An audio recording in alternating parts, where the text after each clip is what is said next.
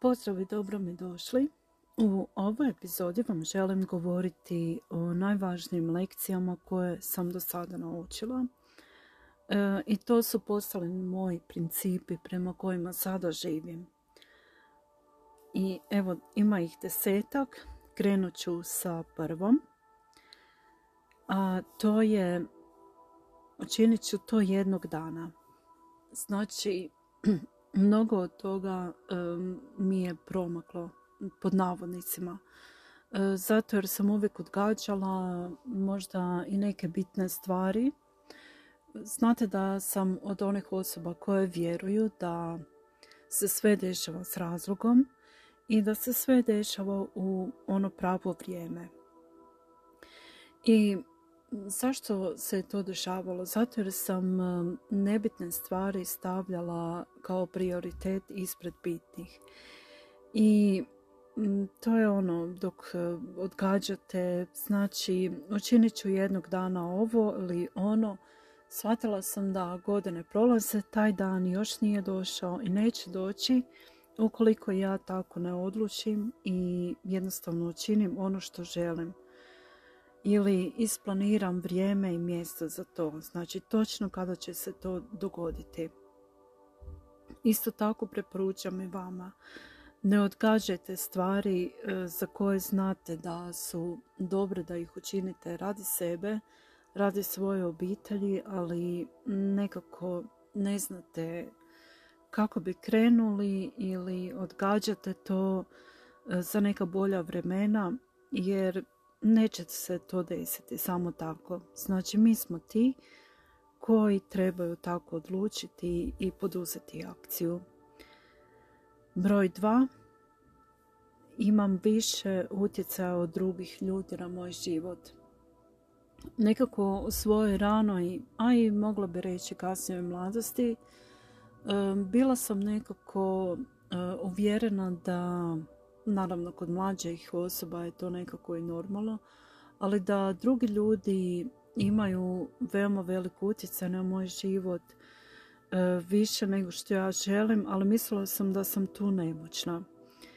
E, kasnije sam shvatila da jedino ja treba i imam utjecaj na svoj život, znači na svoje odluke,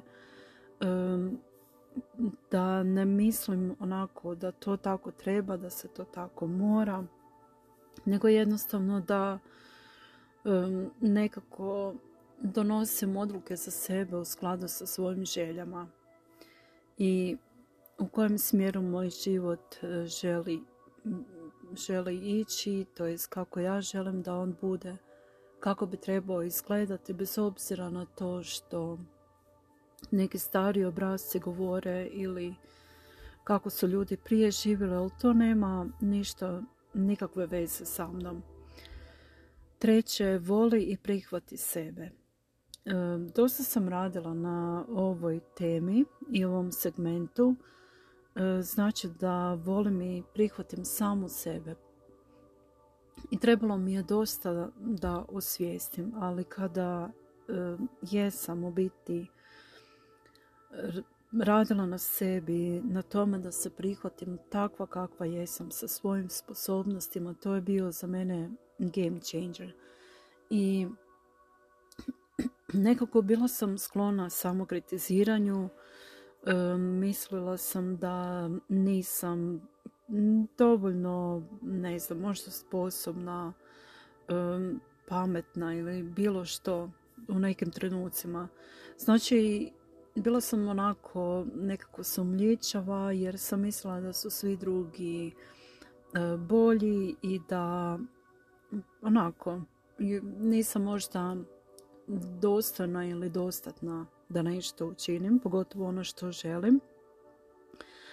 Ali posljednjih godina sam to osvijestila i osvješćujem još uvijek i zaista ljubav prema sebi je nešto divno e, kad čovjek sam sebe prihvati, onako utiša svoj ego i to dovodi do mnogih isjeljenja i drugih pozitivnih procesa, naravno u, na putu rada na sebi i osobnom razvoju. tako da, eto, ljubav prema sebi je u biti temelj na kojem treba graditi sve ostalo, jer dok smo bili mali možda smo bili kritizirani, možda i sada dok smo stariji, ali ljubav prema sebi i ako mi znamo tko smo i sebe prihvaćamo onako kakvi jesmo, onda bilo kakva kritika nam neće moći naštetiti. Evo i zato je ljubav prema sebi i prihvaćanje bila pravo otkriće. I drago mi je da sam naučila to i da sada imam taj princip prema kojem mogu živjeti. Četvrto je uživaj ovdje i sada. Um, misli su jedna stvar koju ne možemo kontrolirati. I dok sam naučila kako kontrolirati misli i zašto to raditi, život mi se stvarno okrenuo ono na bolje. Jer e, znam da sam u mladosti uvijek nekako um, imala određene strahove, tu je, naravno, dešavale su se i neke situacije koje su tome doprinosile, ali niko nas nikad nije učio zašto kontrolirati misli, kako to raditi i zašto je uopće to potrebno. I to sam nekako osvijestila nakon svoje, recimo, 20. I sve više i više se onako educiram o tome i zaista otkrivam čudesne stvari i znam da je u biti kontrola misli to što ljudima dopušta da žive ovdje i sada. Znači, niti u budućnosti da previše brinemo, niti o prošlosti, nego baš ovdje. A to se postiže kontrolom misli. I zaista naše misli su jedino što možemo kontrolirati. Broj 5. Prošlost ne određuje budućnost, već ono što radim sada. Sjećam se dok sam bila malena i onako mlađa djevojčica, sjećam se onako, moja mama je imala nekoliko prijateljica i bilo je ženskih članova u našoj obitelji koje su nekako svi imali, ajde da tako kažem, isti život. Znači, isti životni stil, životni obrazac, one su se međusobno družili. Mnogo od tih žena nije radilo, nije se školovalo, odgajale su djecu. I ja sam isto nekako sebe vidjela, vjerojatno ono da ću ja tako, ali uvijek sam u sebi osjećala da baš to i nije za mene toliko. Ili barem ne ono nakon 18. godine, znate, kako je to prije bilo. Uvijek sam znala da želim nešto drugo, ali nisam znala što točno. I tako sam krenula studirati i već samim time moj život je krenuo drugim pravcem nego kako, kakav život su imale te žene. Ali što vam zapravo želim reći? Nekako e, mnogo ljudi kao što sam ja bila među njima prošlost e, smatra nešto što određuje budućnost. I zaista nije svjesno koliko moći imaju jer e, ne, ne razmišljaju, nisu to svijestili kako možete, možemo sad donijeti neke odluke koje će naravno kreirati drugačiju budućnost i potpuno su nezavisne od naše prošlosti.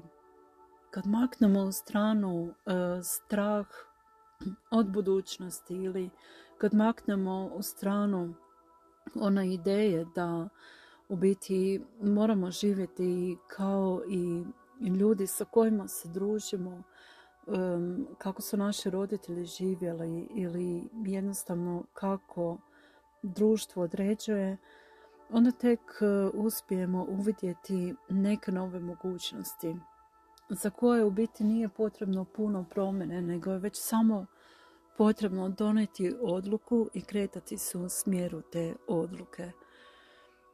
Znači radite na tome svaki dan svjesno i sigurno ćete ubrzo vidjeti da će se stvari početi mijenjati.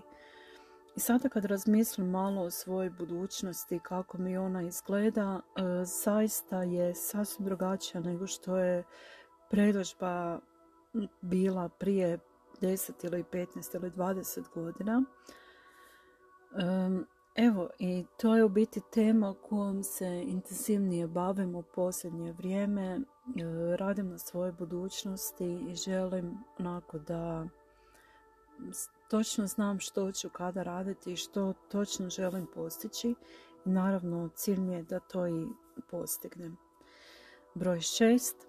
Daj se priliku da budeš što želiš. I izađi iz okvira. To je isto nekako vezano uz priješnju, e, uz priješnje što sam govorila, e, uz budućnost. Znači, dok sam razmišljala o svojoj budućnosti, kako je sada vidim i kako bi htjela da bude i što, šta da se ostvari u budućnosti, shvatila sam da moram izaći iz okvira. Jer e, shvatila sam da želim budućnost kapu ne živi baš mnogo ljudi i da ostvarim neke svoje ciljeve koje možda nisu na listi ciljeva mnogima. I zato mi je nekako uh, onako, kako da vam objasnim, zato mi izgleda nekako egzotično. I znači imaš taj jedan život i nekako ne dopuštam da mi strah, e, da me strah onako ograničava ili neki obziri ili jednostavno moje razmišljanja koja možda sam stekla kroz svoj život, ali želim otvoriti svoje vidike i otvaram i vidim da napredujem, educiram se, puno radim na tome i dobivam rezultate. Evo. I već sam sad ostvarila neke stvari za koje nikad nisam niti pomislila da ću i strašno mi je zbog toga drago i evo. Na tom sam putu i samo napred. To kažem sama sebi, a isto tako i vama. Ako ste vizionar, ako e, imate ideje kako želite provesti svoju budućnost samo napred, to je vaš život, možete biti što god želite i izađite iz tih okvira. Broj 7. Možeš imati sasvim drugačiji život danas i za godinu dana.